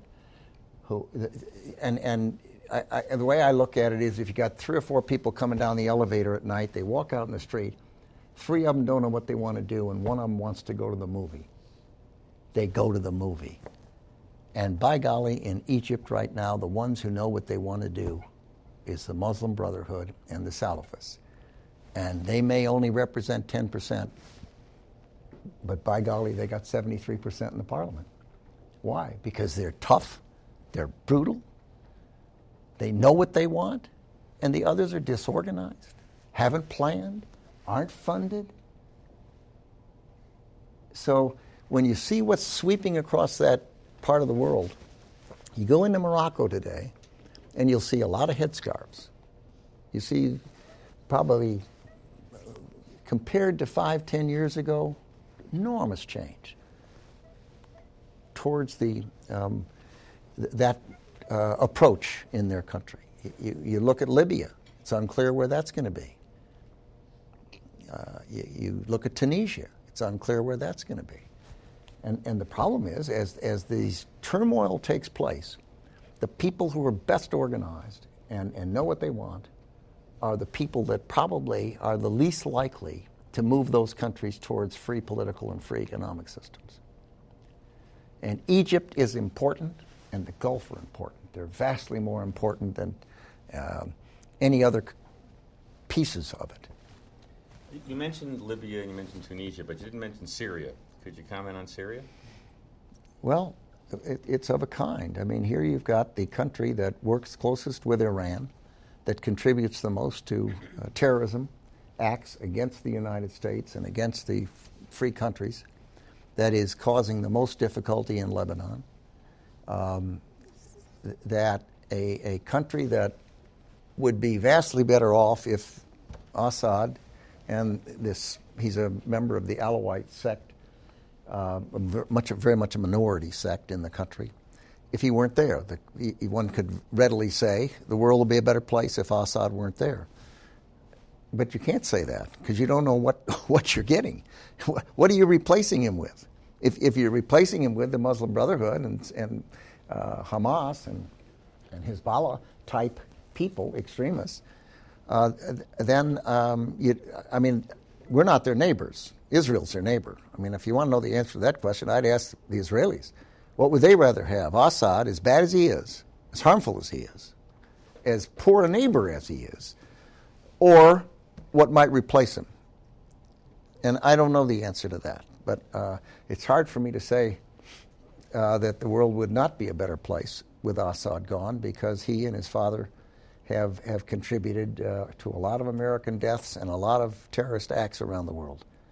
And, um, but, but whether my, you know, who knows? I asked a, a, expert on the region not too long ago, and he, he's, he, he said he's going to be, um, he's going to be in there uh, longer than we think, and less than he thinks. so, um, uh, Cadet Salmaska, I saw your hand up. Sir, you mentioned earlier that. Uh, Are you going to ask an easier question, Matt? Yes, sir. I, I promise. Oh, no, com- no computers. um, but you, you said defense spending used to be 10% of our GDP, whereas mm-hmm. today it's, it's a mere 4.4%, uh, I think. Something like 4.67 maybe. Okay. Um, with the looming budget deficit of, I think it's 15 point something trillion now, um, you know, eventually going to hit crisis mode if it's not dealt with within a few years. Um, how tough a sell is it going to be that, that we need to maintain defense spending as it is, or, or we ought to even increase it? Yeah, well, they've already uh, cut uh, some 400 billion uh, announced over the decade. They've announced a second 500 billion. So you're pushing a trillion, and you could abolish the Defense Department and not balance the budget. I mean, it, it, it wouldn't. It, it, it isn't where the problem is. The problem is in entitlements. If we've gone from 10% of GDP down to 4 plus percent of GDP going for defense, the idea that the Defense Department's the problem of the debt and the deficit is, is just gross misinformation, misunderstanding. It isn't. Now, is there waste in the department? Sure, my gosh, any big bureaucracy is. I mean, if, if you want to do something in the Department of Defense, I don't know what we've got in there now, but somewhere between 800 and 900,000 civilian employees. I'm guessing. We have 10,000 lawyers in the Department of Defense. Where's the gasp? 10,000 lawyers in the It's amazing. It, it's kind of like Gulliver.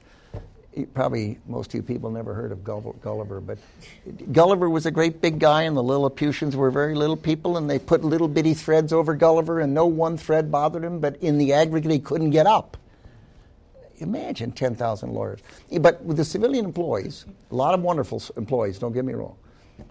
But if you want something done in the Department of Defense, you go to a military person. Why? Because you can bring him in and send him away when the job's done. You can bring him in, and if he doesn't do a good job, get somebody else. Yeah, the alternative is go to a contractor, sign a contract, bring him in. Contract ends, he goes out. You can't do that with civilian employees. They're there forever. You can't hire them fast. You can't fire them fast. You can't move them around. Civilian managers have oh, four, five, six, seven different personnel systems they have to manage in one department. It is, it, it is the unions have control of the civilian population in that department to the point where people, if they want something done, go to a military person or go to a contractor. Now, is that waste? You bet. There's waste in there. How much? I don't know. Is there other waste? Of course. Uh, and, and there are billions of dollars that can be saved. In, I mean, I, my recollection is there's something like, just while I was there, there were about $12 billion um, in, in congressional add ons that were put in that we didn't want for things that had nothing to do with the Department of Defense. When I was there, I decided to rebalance our forces. And we still had Air Force capability in Iceland. Now, they were there to track the Russian bombers. What were they called? Bear bombers? Bears. And um, we were spending $233 million a year in Iceland to have our, this is 2001, 2, 3 in there, to have our, our, um, our aircraft working with NATO to keep track of Soviet bombers. The Soviet Union had been gone for a decade. And they were still there. It took me f- three or four years to get, 'em- get it done. Uh, Resistance from NATO, resistance from the State Department, resistance from Iceland. We wasted a billion dollars while I was trying to get them out of Iceland. No, everyone agrees that you need change, and nobody wants to change. I mean, we, I canceled the Crusader artillery piece, and the, the outcry was unbelievable on Capitol Hill, in the artillery, in the army. Can you imagine at the beginning of the War on Terror any worse name for a weapon system than Crusader? It took two of our largest cargo airplanes to move the dad burn thing anywhere with its ammunition and its crew. Today, you ask? I, I don't know a single, even an artillery person. We put the money, most of the money, into uh, precision weapons. But I don't know even today an artillery person who doesn't agree that I did the right thing. But for 24 months, savage calls. The Army was furious. Who does he think he is? But thank God I did it. Mr. Uh, Ford. Good afternoon, Mr. Secretary. Great. A lot of people would argue that the American way of war is total war. We found great success with it from the War of 1812 to World War II, and I think that we defeated the Soviet Union because we were prepared for total war. Um, we've, on the other hand, we've saw a lot of problems. We've had a lot of struggles with limited war. Um, was there a concern within the administration after 9/11 that we were unable or unwilling to uh, take part in total war uh, in, in order to defeat our enemy?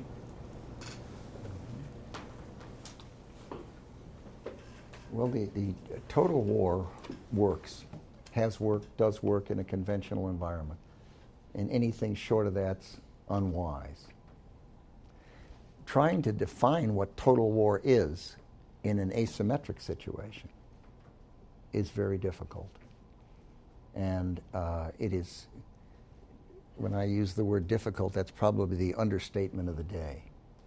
It, it is, it, there isn't a leading edge of the battlefield. There isn't an army or a navy and air force to go out and be defeated. These people don't operate in the open, they operate in the shadows. They send women and children with suicide belts in. So, what do you have to do? You have to find their sources of money, You have to find their, the countries that are, are hospitable to them and persuade them they ought not to be hospitable to them. And you have to recognize that uh, for every offense, there's a defense, and for every defense, there's an offense. And, and it's, it, it's this way. It isn't, it isn't as though you, you've got this fairly clean, conventional approach. It seems to me that that answers your question. Do you think it does? Or are you uncomfortable with that answer?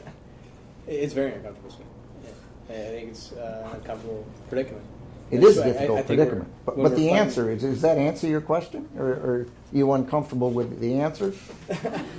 uh, How would you answer? I would say that it's uh, extremely difficult it is. to consider total war at a tactical level.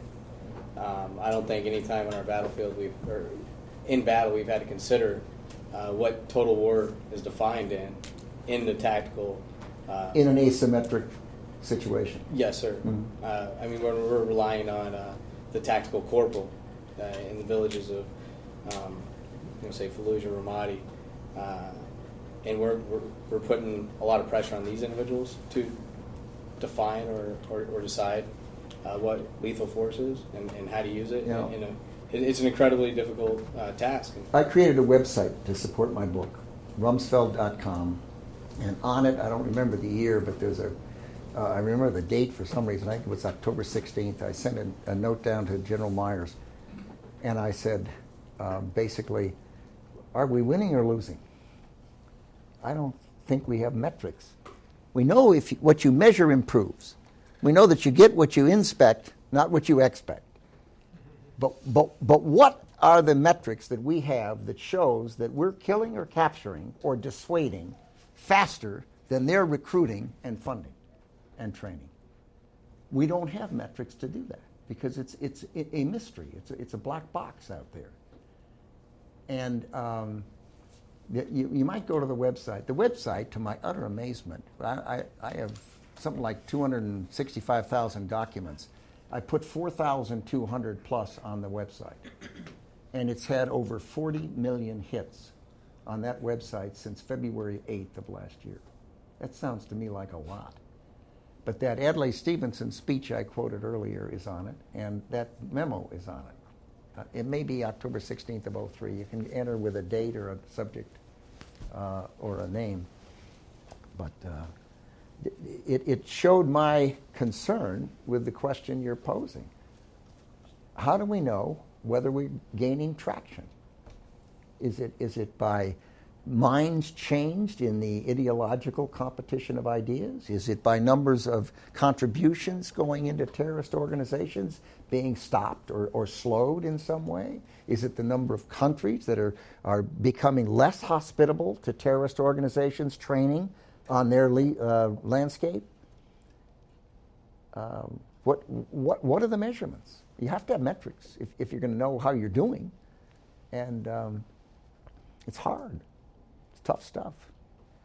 Talking about uh, metrics, do we have any metrics, and what's the forecast for the Iranian nuclear development program? That's a tough one there. What should we be doing? What are the political implications?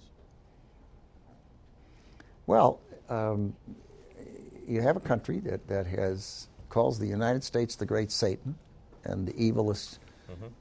thing on the face of the earth. You have a country that is calls Israel the uh, little Satan and, and deserves to be shoved in the sea or incinerated, and, uh, and, and that the Jewish people have no right to a state. Um, you have a country that is actively supporting terrorism in a number of parts of the world and they are, without question, um, they, they have enormous uh, oil reserves and cap- energy capabilities. They don't need nuclear power for energy to turn their lights on, that's for sure. And, and, uh, and everyone seems to agree. I'm no expert, and I've been out of government for six months, but everyone seems to agree they're on a path towards developing a nuclear capability. Um, you know, from the standpoint of the United States, their behavior uh, would be different if they had a nuclear weapon. They, they would have a, a capability that, that would be persuasive and, and, um, intimidating to other countries, not to us, and we're a long ways away. Uh, but they can reach us. I mean, they've, they've taken a ship down a river into the, into the sea, Caspian Sea, and, uh, and launched a missile from it. So you don't need a ICBM uh, with a nuclear weapon on it to reach the United States. Uh, uh, the, the radar signals out of the kinds of cargo ships that go in and out of that sea are common, and, and uh, it'd be almost impossible to figure out which ship actually did that. And, and, and they've done it, um, so they can do that. Now, one of the best things a person can do, it seems to me, is to try to put themselves in somebody else's shoes and, and ask yourself if you were an Iranian, how would you behave? What would you do with that capability? Um, it's a little hard because they are directed uh, by a, a, um, a, faith, a religion, an ideology that is quite different from what we are. It's also interesting to put yourself in the shoes of an Israeli. I mean, a reasonable Israeli leader, knowing what they say, knowing what their behavior pattern's been, knowing if they had a nuclear weapon, that these people uh, there um, in, in charge of the country, not the vast majority of the Iranian people, but the, the leadership of the country, um, clearly would put Israel at risk. And, and one has to assume that a, responsible Israeli leader getting up in the morning and looking at his country, which is about that wide, when you're in a jet aircraft coming in from the Med, you better start turning the minute you cross the coastline. Otherwise, you're going to be going right through Israel. It's so small. Very small population. What, what kind of risk do they want to take? One has to assume that they would do something. Uh, they, I also have to assume that their intelligence is probably better than ours. where the Iranians are in that, on that journey, uh, which I believe is, is a journey towards the development uh, and, and uh, fabrication of nuclear weapons. Um, but where they are in that journey, I don't know. I've, I've heard so many different estimates for so many years that I, I, I know I don't know. It is, uh, think of it this way it's a known unknown. We have time for a few more questions. Mr. Lacey? Mr. Secretary, sir, you briefly mentioned the changing of institutions at the inflection points. And I was just curious to get more of your thoughts on what you think the role of NATO is today, particularly with mm-hmm. European mm-hmm. countries slashing their defense budgets. Yeah. Well, the European countries are down below 2%. NATO, if you take the United States out, aggregate it, the two highest percentage of GDP in NATO today, ex US, are Greece and Turkey for the wrong reasons and they're declining. In the aggregate, they're below 2%. Um, their social network is enormous and growing. Their demographics are bad. Uh, the, the chances of their doing anything to increase their defense capabilities are modest.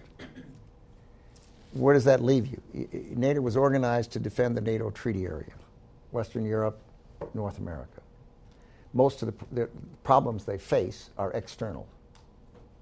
And they're, they're drugs and proliferation and piracy and, and various things that exist and, and that if, if you wanted to create NATO today, you couldn't. It's grown. When I was the ambassador to NATO in the early 70s, it was uh, 14 countries in the military command and France in the political part, but not the military command. Today it's, I don't know, 25 or something. And that's good that it's enlarged in my view. A lot of the Warsaw Pact countries are in and others. But, but their problems are outside of NATO. Therefore, I think what they ought to do is they have a Partnership for Peace program. And they have relationships with a number of countries that are not NATO members at the present time. Uh, and that's a good thing because they develop the ability to work with NATO countries and, and uh, the like. Georgia, for example, is one. The other thing they ought to do is, is develop some sort of a linkage with other like thinking nations. I mean, you've got Singapore, Japan, South Korea, Australia, New Zealand, India, a number of countries that are democratic and, and they're not like Western Europe or the United States, but they're, they're, they're, have similar interests. They have freer political, freer economic systems. And, and some sort of a linkage with some of those countries, it seemed to me, would, would enable NATO to arrange itself with added military capability uh, and do a better job of, in, of, of pr- assuring the interests of the NATO countries um, from a security standpoint much better than they can today. But that is a, a reach for them, if you will. And I, I think it'll happen. I just don't know how fast it'll happen. But that, that is the kind of an institutional change that they're going to have to make if they want to be relevant. Cadet Stewart. Uh, this is slightly hypothetical. Uh, in your opinion, if the Assad regime did fall in Syria, do you have any um, possible thought on what our, the Iranian leadership's course of action may be? Well, I don't, but they have enormous influence in Syria. They're important for Syria's weapons, they're important for uh, politically, they're important financially. Uh, I think that um, the uh, it would be unlikely if the Assad government fell that it would be replaced by a Alawite government because it's such a small minority in the country. I think the Iranians would have enormous influence as to what actually evolved as that leadership, and my guess is it would be something that would be much more to the uh, side of, of the extremists and, and the uh, Muslim Brotherhood or Salafists or um, the, the, the, people who uh, would better fit the Iranian leadership's um, view of the world. But that is a guess. And besides that, I don't answer hypothetical questions. Cadet Slater. Mr. Secretary, uh, you talked about the spectrum of more and less free states. Mm-hmm. So when we're doing our foreign policy, how, how do we uh, I guess decide whether we support or chastise a state on that spectrum? Is there a certain minimum below which we can't support a state? Or is it, like you said, the rate of improvement that matters? And how do you decide that? Imperfectly. We, our country, uh, we have a Congress, we have an executive branch. Um, we're influenced by the media, we're influenced by international views on these things, and we kind of reach around and try to figure it out. Um, I, I, think the truth is, if we decided we would only be, we would be purists, and we would only have relationships with countries that were like us, we would have about three or four relationships in the world. And then if we wanted to say we not only will only have relationships with countries that are exactly like we are, but we won't even have relationships with those countries unless they break relations with countries that aren't exactly like we are. Then we'd have nobody. So we know that we can't be purists. We have to say, okay, we're going to deal with people who are different. And the overwhelming majority of the people in the world are different. Their countries are different. We have to accept that. Now, is there a minimum? Well, yeah. I mean, Nazi Germany, going around occupying other countries, doing things. There's a there's a limit. Um, ought the limit to be because Musharraf goes to work in a uniform instead of civilian clothes? I think not. Why? What do we have? We have, if, if you take a piece of paper and you, you, you draw a circle and then you divide it into threes and you say, these are our political interests, we want to deal with countries like our political. We have economic interests, and they're different from our political interests. We have countries where we have terribly important economic interests and don't have political similarities. Then we have security interests. And some people say, well, human rights trumps security, or economic interests trumps security interests, and you know, can be arbitrary like. I don't think anything trumps anything in my view. I, I think we have to make a judgment. But if you look at the draw a circle you're going to find some countries where we only have political interests, or we only have economic, or we only have security, some where we have two of the three, and very few where we have all three. That, that is why I made my point. I think what's important is not our countries exactly like we are, because there's so few that are, but, but which way are they moving? Are they, are they moving in a direction? How can we encourage them to move towards freer political and freer economic systems because that is in their interest, that is in our interest, that is in the world's interest. And anything we can do to encourage that. Becoming highly judgmental and making a decision simply because they're different than we are, we're not going to deal with them. We did this We did it with Pakistan. We did it with Indonesia, two of the largest Muslim countries in the world, 10, 20, 30 years ago. Oh, it made us feel terrific. Just, we felt wonderful. Think of it. We didn't like the way the Indonesian police were behaving, so we severed military to military relationships. So what happened? Decades went by with the largest Muslim country on the face of the earth having no military to military relationships with the United States of America. Now, wasn't that just wonderful? What did we help? All we did was deny us those relationships, deny them the ability to work with our fantastic military. We did the same thing with Pakistan. When 9 11 occurred, we didn't have military people in our country who had any linkages with the military in Pakistan. When the earthquakes occurred, we, we poured assistance in there in Chinook helicopters. And by golly, the next year, the most the favorite toy in Pakistan was a miniature Chinook helicopter. It did more to reduce support for bin Laden in Pakistan, the, our humanitarian aid, than anything else. What hurt us was we didn't have any military to military relationships to speak of. So, so I think one has to not try to make us feel good by saying, oh my goodness, that country is doing something we don't do. We don't believe in it. That's wrong. They shouldn't be doing it that way. Therefore, we're not going to deal with them. Who does that help? Does it make them more like us? Does it make them move towards freer political systems? No, not likely. So I don't know the answer. And it's, as I said, it's, it's an art, not a science. And, it, and no one person decides it, even a president, because it was the, I think it was the Pressler Amendment in the, in the Senate and the Congress that stopped our relationship with Pakistan. Could be wrong. It could have been Indonesia. But, but you know, I'll give you one other example. Right now, I don't have any idea who knew bin Laden was in Pakistan. If I'd been bin Laden, I wouldn't have told a soul where I was, except one person. And that person would be out interfacing, getting me what I needed, doing what I needed done, but I would not have told a lot of Pakistanis. And what, what is the common view in America? And I don't know, maybe it's right. Common view is come on. He was, he was within stone's throw of, of West Point of Pakistan. How could it be they didn't know? That's what, that's what they say. I, I was in the Pentagon for six years this last time. I don't have any idea what's going on in those estates up the Potomac River. One mile, two miles, three miles. big walls, big trees. I don't know who's in there, and I don't know what's happening. And I know I don't know.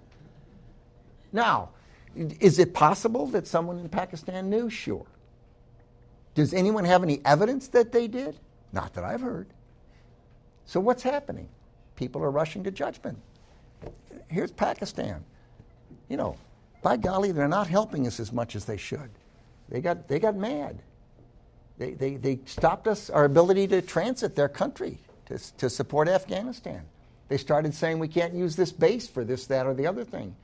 They started threatening that they can't use overflight rights. So what do we say? Well, let's cut off military aid to Pakistan. And, and, and you get this action, reaction, action, reaction, rush to judgment. Well, by golly, when someone can come and tell me that they have hard facts that the Pakistani government, I don't mean some Pakistani, but Pakistani government, knew that bin Laden was there and, and were uh, housing him and, and protecting him and being hospitable to him, then I'll believe it if I see some evidence. Uh, until then, um, I, I, don't. I, I, know I don't know what's going on in those estates up the Potomac River from the Pentagon. When anyone drive, uh, driving up there looks at it, anyone could be in there. It, how many years did it take to find this guy Bulger? Was that his name from Massachusetts? The 10 most wanted criminal on the FBI's list? I think it was 20, 30 years they were looking for this guy. They finally find him out in California after decades in our own country. We can't find us. The Department of Defense and the CIA are not perfect at manhunts. That's not what we do particularly. It's hard work and, and it's, it's difficult. But, but we're doing the same thing in Egypt right now. The, the Egyptians got mad and, and they uh, kept some Americans in and wouldn't give them visas to get out. One of them was the son of a Secretary of Transportation people in the Congress started saying, cut off military aid to, to uh, Egypt. I mean, my goodness, that's the only only linkage we've got is that military to military relationship in Egypt right now. We sure don't have it with the Salafists or the Muslim, Brotherhood in the parliament. We, we've got to be mature and, and, and, and not purists. I mean, I'd love to be a purist. I'm, I'm as easy to do that as anybody else. And then you have to say, well, wait a minute. What are, what are the effects? What, what am I, what's really going to happen if I make myself feel good by uh, saying, by golly, I'm not going to tolerate that? And, and I, I, think, I think it's hard in our country because we get worked up in the Congress and we get worked up in the press. And, and, uh, and, and it, it does make us feel better if something wrong happens and we want to put our foot down and say, by golly, that's wrong and I'm not going to tolerate it anymore. And then you look at what happens. How would you like a failed state in Pakistan with all of those radicals in that country, with the intelligence organization effective, with, with infected with Taliban relationships, nuclear weapons? Imagine. Imagine where we would be, much worse off. Does that mean there's not a limit? No, there is a limit. But where is it? Well, that's, that's going to have to get sorted out by people uh, above my pay grade. Our time is rapidly coming to an end. And um, you like want to, shorter answers, I can tell. No, no, no. I, I, I'd like to continue much longer. Um, I, I could do this for hours with you. The course is the conservative intellectual tradition in America. We started, look, started looking at conservatism beginning with Aristotle, and we, we talked about the fact that the conservative movement really came together as a coalition, a fusion movement with traditionalists, um, libertarians, uh, neoconservatives, really to fight the Soviet Union. That was the rallying cry. Mm-hmm. Soviet Union mm-hmm has come to an end.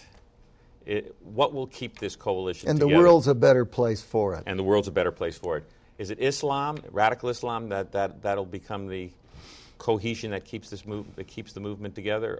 Or will the movement dissipate? Where do you see it ha- heading? Well it, it has it has been a, a uh, as you suggest a coalition. And coalitions tend not to be permanent. They tend to evolve in some way as circumstances evolve. Um, I think clearly the, the continuing threat from uh, Islamists and radical uh, Islamists uh, is something that, that causes a large fraction of our population to recognize that we need to behave in a, in a certain way that protects the American people. I think the, the um, the excesses we've seen in, in terms of the debt and the deficits, and, and the, the reality that we have a model in Europe that has demonstrated that it doesn't work, and that we would make a terrible mistake to model America on Western Europe.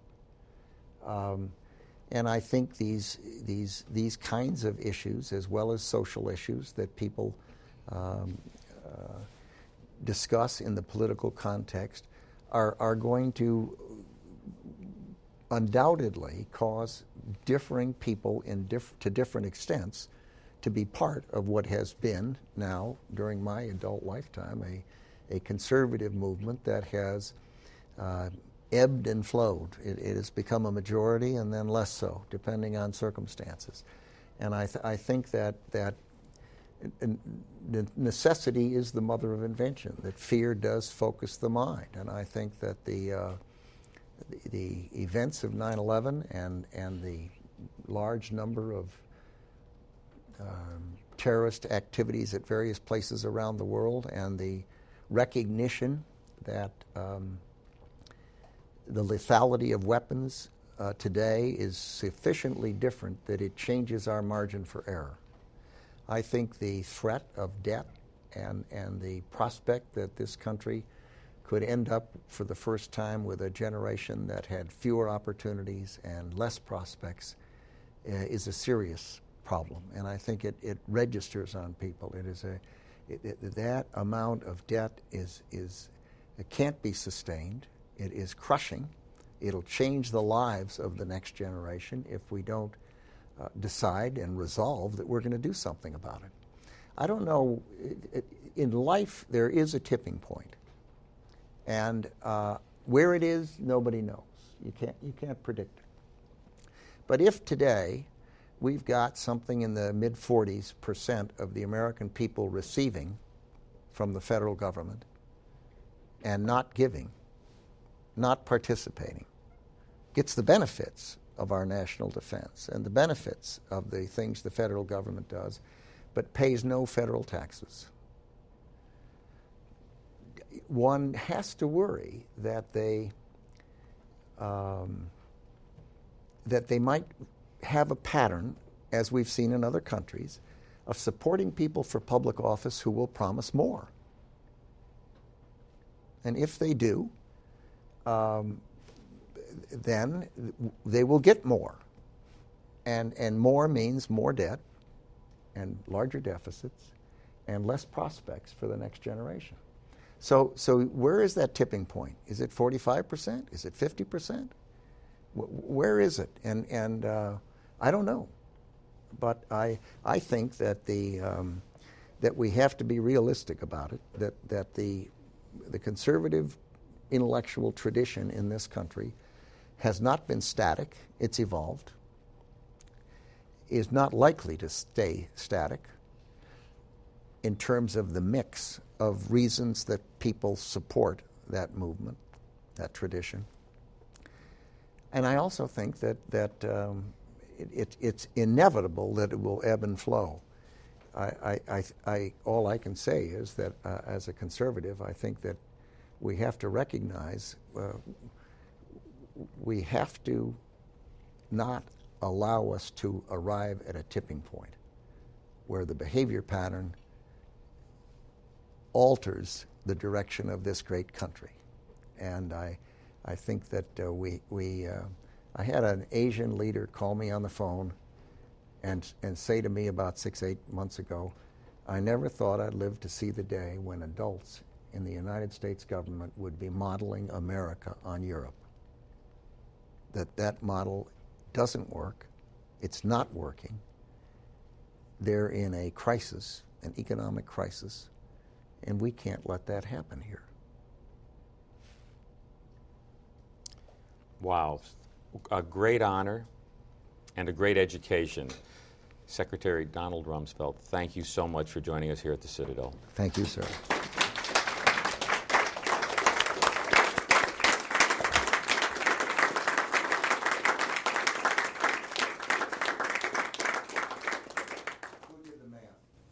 What year does it take it back to? 1772, sir. Engineering major? It probably worked better when I was only 78. then it would have taken you. All right. Thank you. Thank you all. Gentlemen, the reading for next week, please. Thanks for listening to C SPAN's Lectures in History. You might be interested in C SPAN's newest podcast, Booknotes Plus. Brian Lamb has wide ranging conversations with authors and historians. The 30 minute podcast is available every Tuesday. Find it and follow wherever you get your podcasts.